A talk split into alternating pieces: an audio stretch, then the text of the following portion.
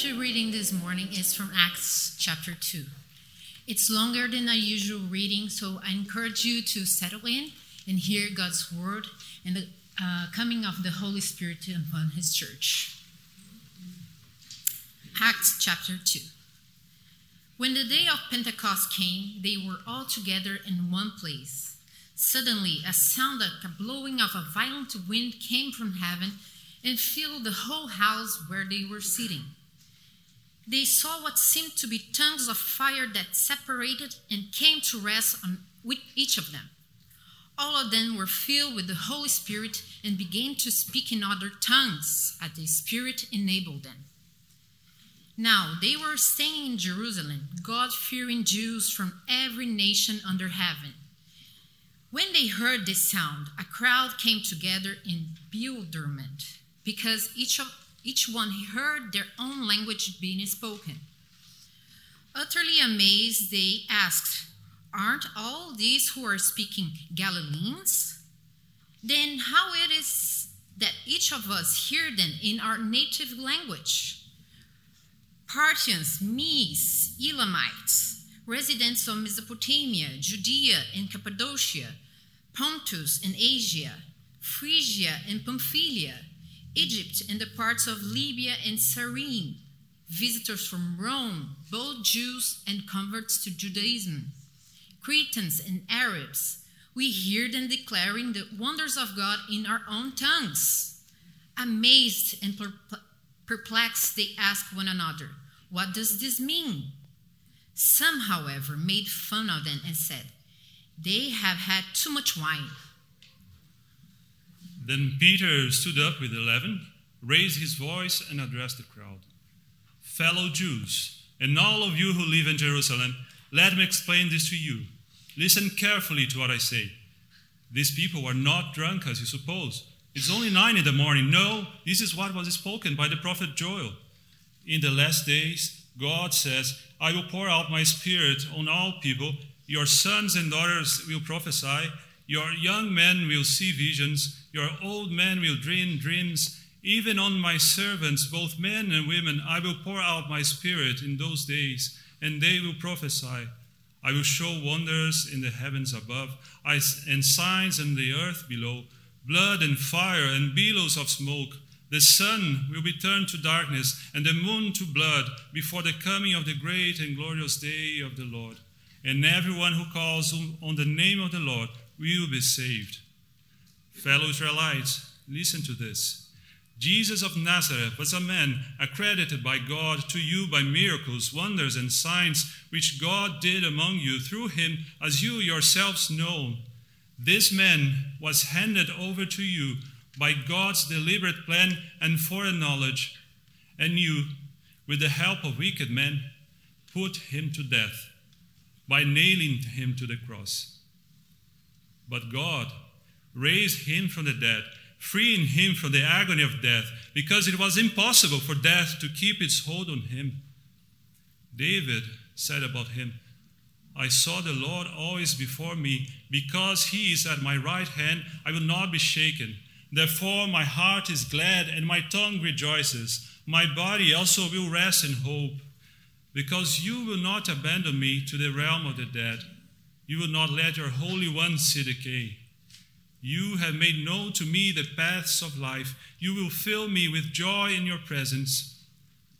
Fellow Israelites, I can tell you confidently that the patriarch David died and was buried, and his tomb is here to this day.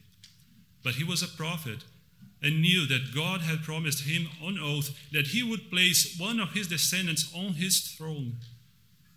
Seeing what was to come, he spoke to the resurrection of the Messiah that he was not to abandon to the realm of the dead, nor, his, nor did his body see decay. God has raised this Jesus to life, and we are all witnesses of it. Exalted to the right hand of God, he has received from the Father the promised Holy Spirit and has poured out what you now see and hear. For David did not ascend to heaven, and yet he said, the Lord said to my Lord, Sit at my right hand until I make your enemies a footstool to, for your feet. Therefore, let all Israel be assured of this God has made this Jesus, whom you crucified, both Lord and Messiah. When the people heard this, they were cut to the heart and said to Peter and the other apostles, Brothers, what shall we do? Peter replied, Repent and be baptized, every one of you, in the name of Jesus Christ for the forgiveness of your sins, and you will receive the gift of the Holy Spirit. The promise is for you and your children, and for all who are far off, for all whom the Lord our God will call. With, with many other words, he warned them, and he pleaded with them Save yourselves from this corrupt generation. Those who accepted his message would baptize, and about 3,000 were added to their number that day. They devoted themselves to the apostles' teaching and to fellowship, to, to the breaking of bread and to prayer. Everyone was filled with awe to the many wonders and signs performed by the apostles. And the believers were, to- were together and had everything in common. They sold property and possessions to give to anyone who had need. Every day they continued to meet together in the temple courts. They broke bread in their homes and they ate together with glad and sincere hearts, praising God and enjoying the favor of all the people. And the Lord added to their number daily those who were being saved. This is the word of the Lord.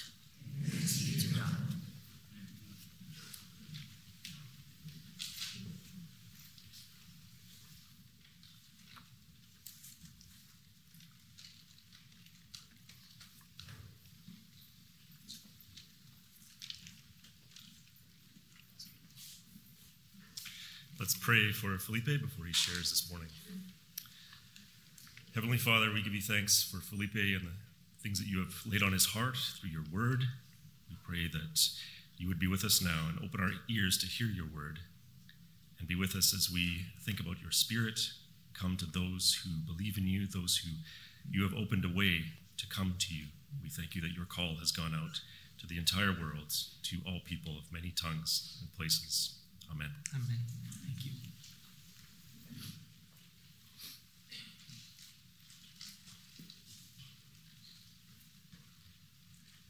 I came from a country where it's always summer.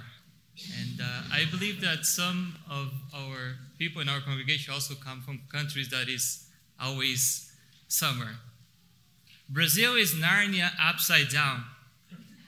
We say that there are certain parts of Brazil that even the devil doesn't go there because it's too hot. well, in the south of Brazil, you can get seasons throughout the year, but I would say that at least two thirds of Brazil, it's always summer. And since I got here to Vancouver, I've enjoyed experienced the four seasons of the year. And what has been helpful to me to make the most of every season of the year is the liturgical calendar. The liturgical calendar gives me rhythm to live according to the seasons.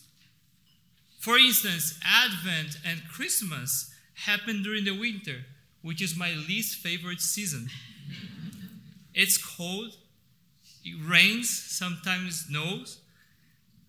There are no leaves on the trees, and it seems there is no sign of life around.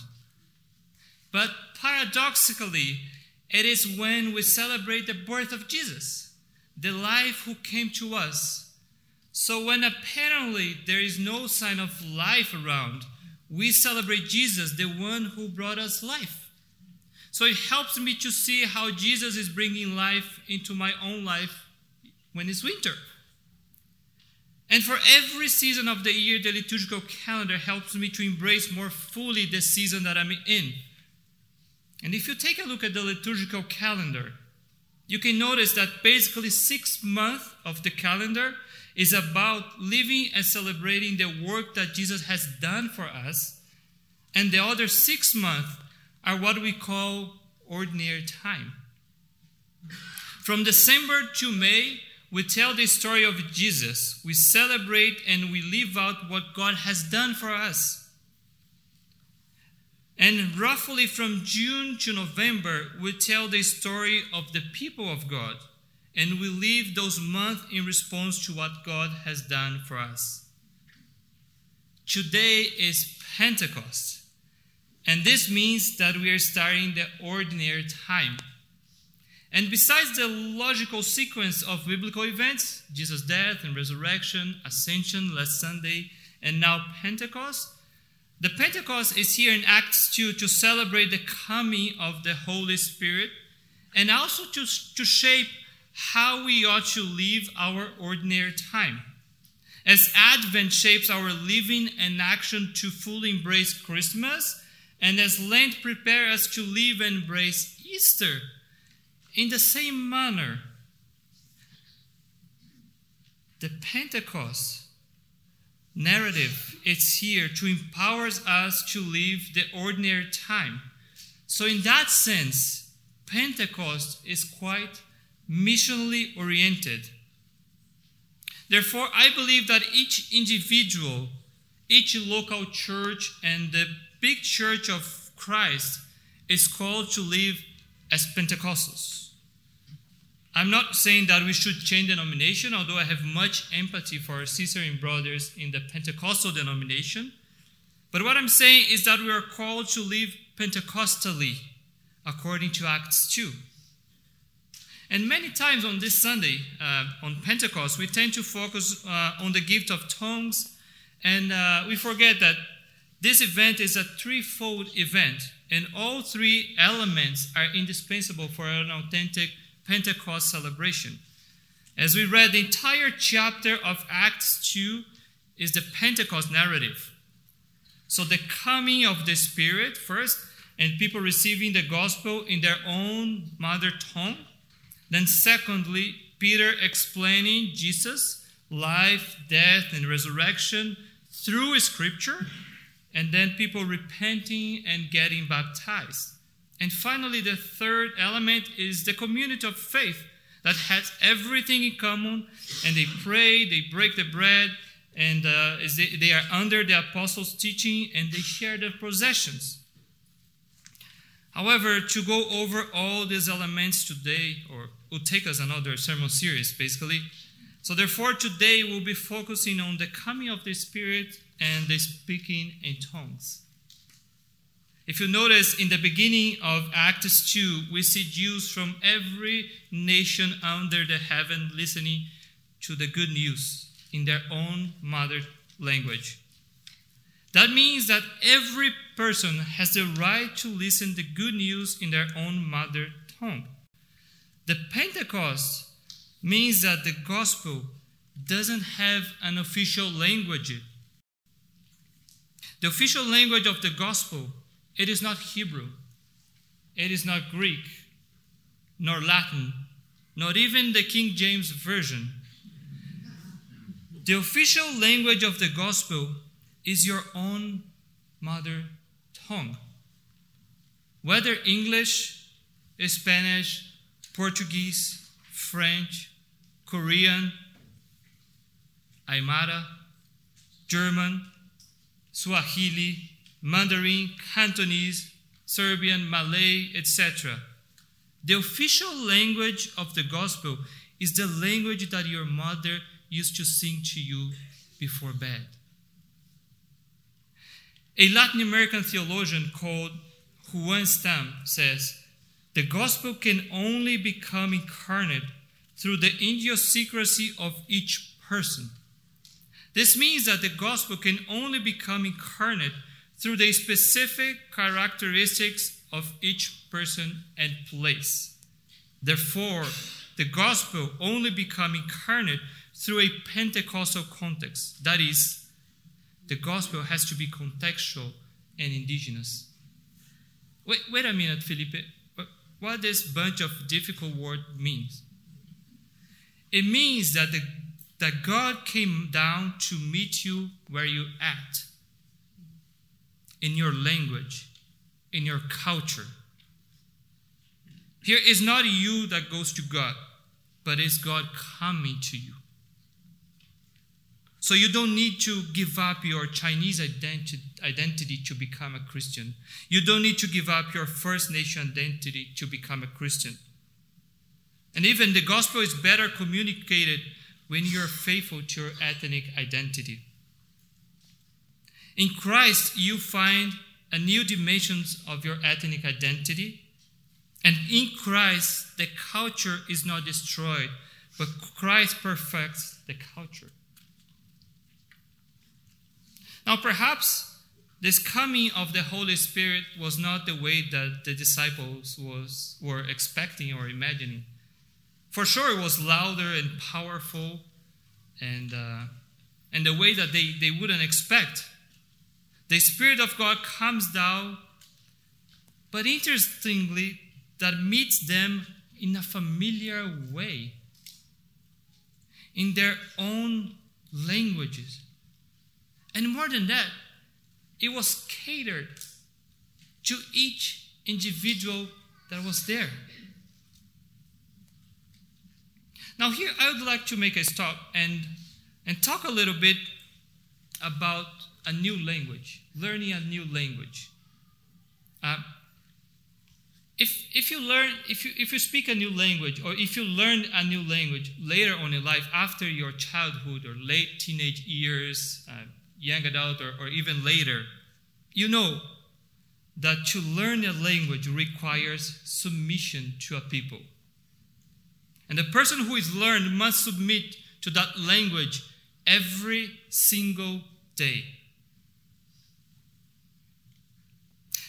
You have to learn what the word means as they are bound to events, songs, sayings, jokes, everyday practice, habits of mind and the body, and all of this usually within a land and with a people who are journeying in that piece of land.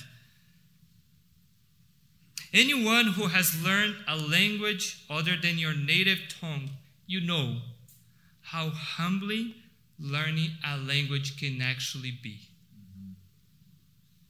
How, tell me, how many times have you felt frustrated when you couldn't express yourself as you wished?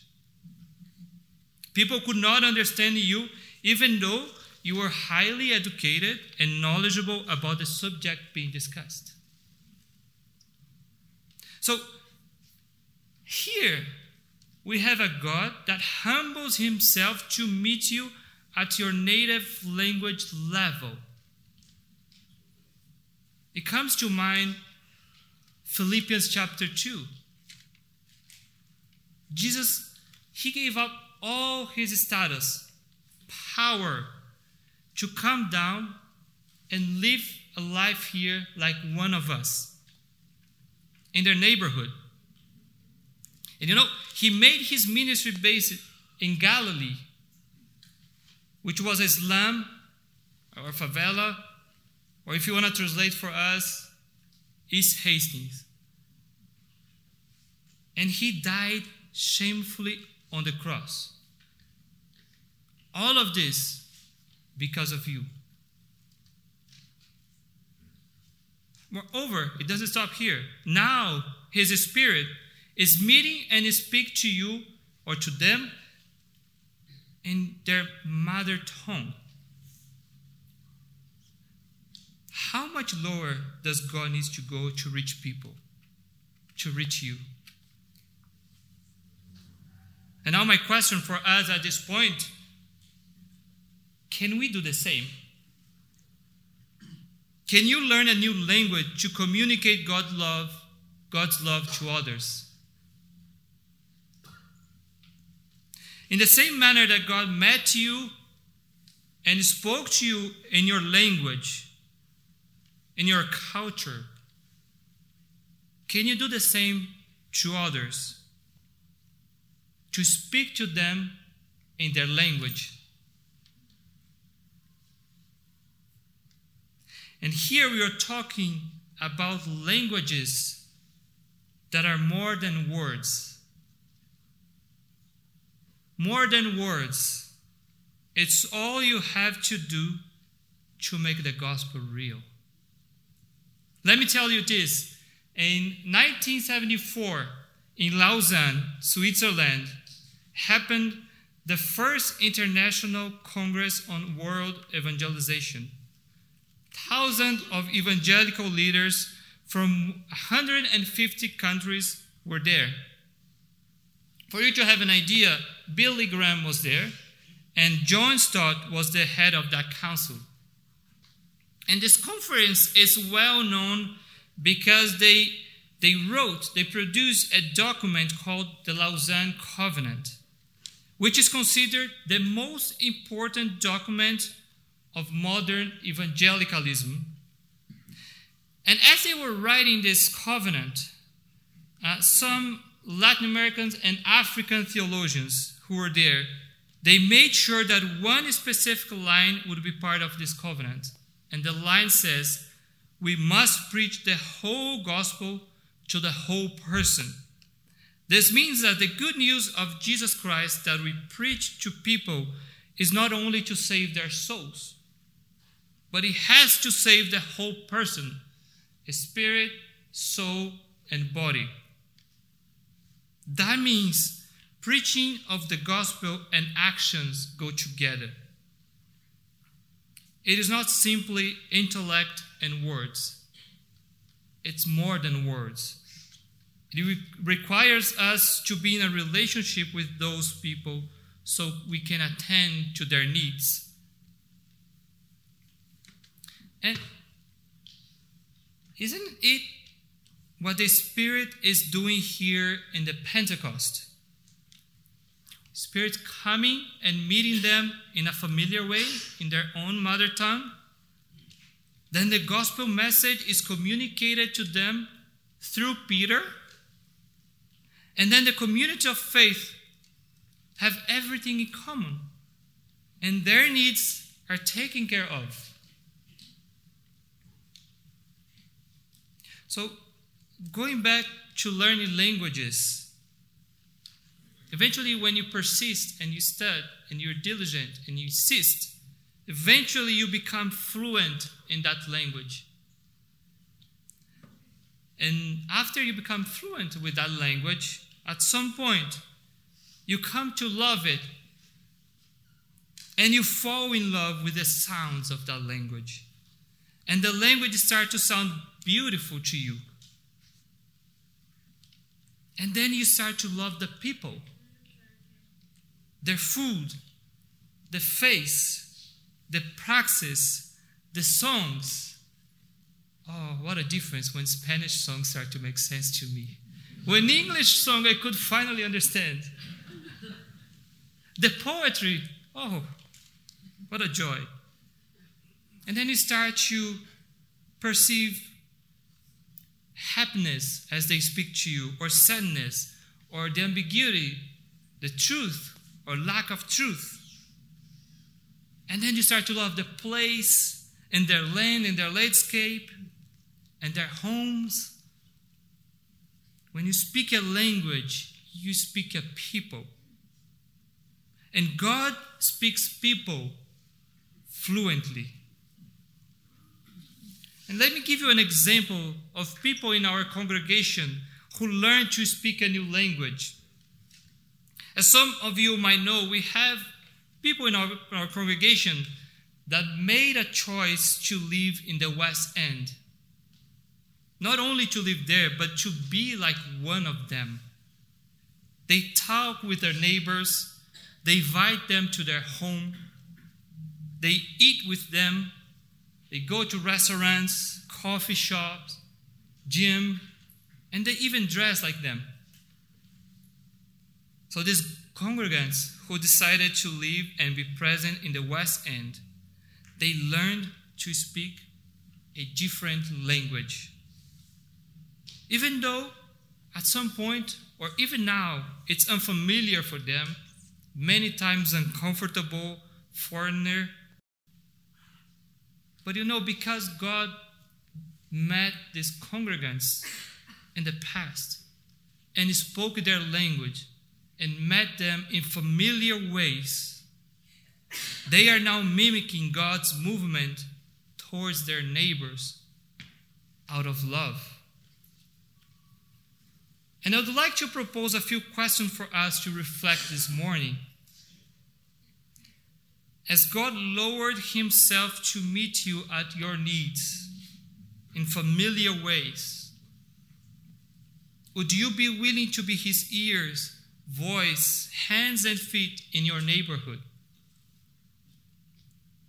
It might require you to learn a new language. So, what is the language being spoken in Burnaby, and Van, in North Van, Richmond, New Westminster, Coquitlam, Port Moody? What people are talking about on the streets, in the coffee shops, on the bus. Is your neighborhood primarily made of young families, retired folks, immigrants? Where, those immigrants are coming from? What are their needs? Are they lacking resources?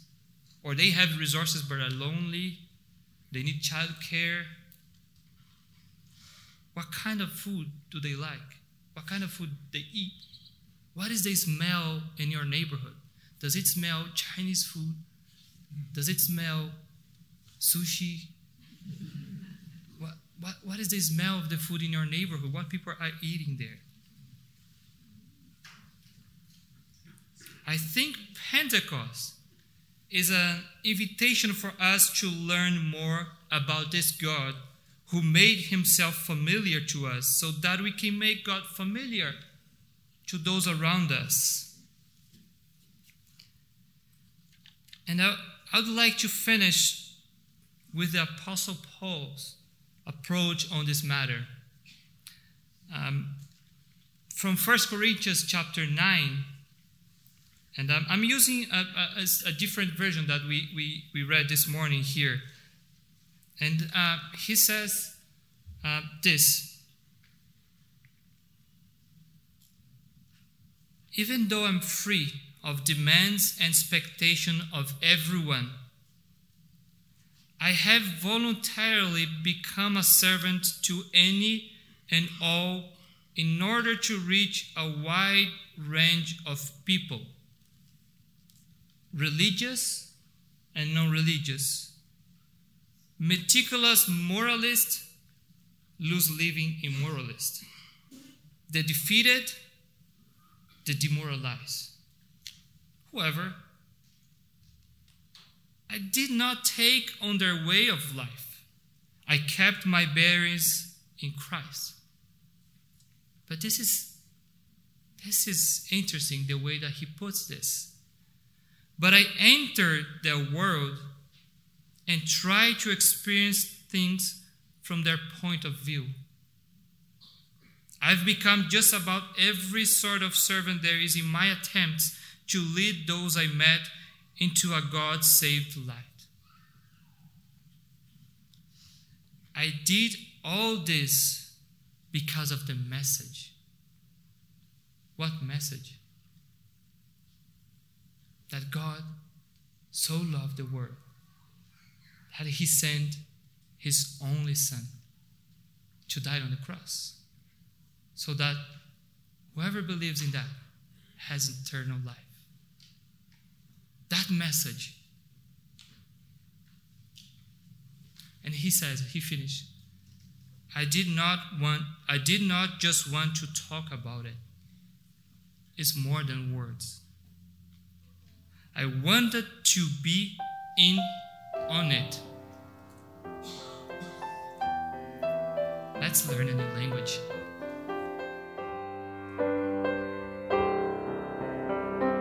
You've been listening to the First Baptist Church Sermon Podcast. For more sermons and information about our church's services and programs, please visit firstbc.org.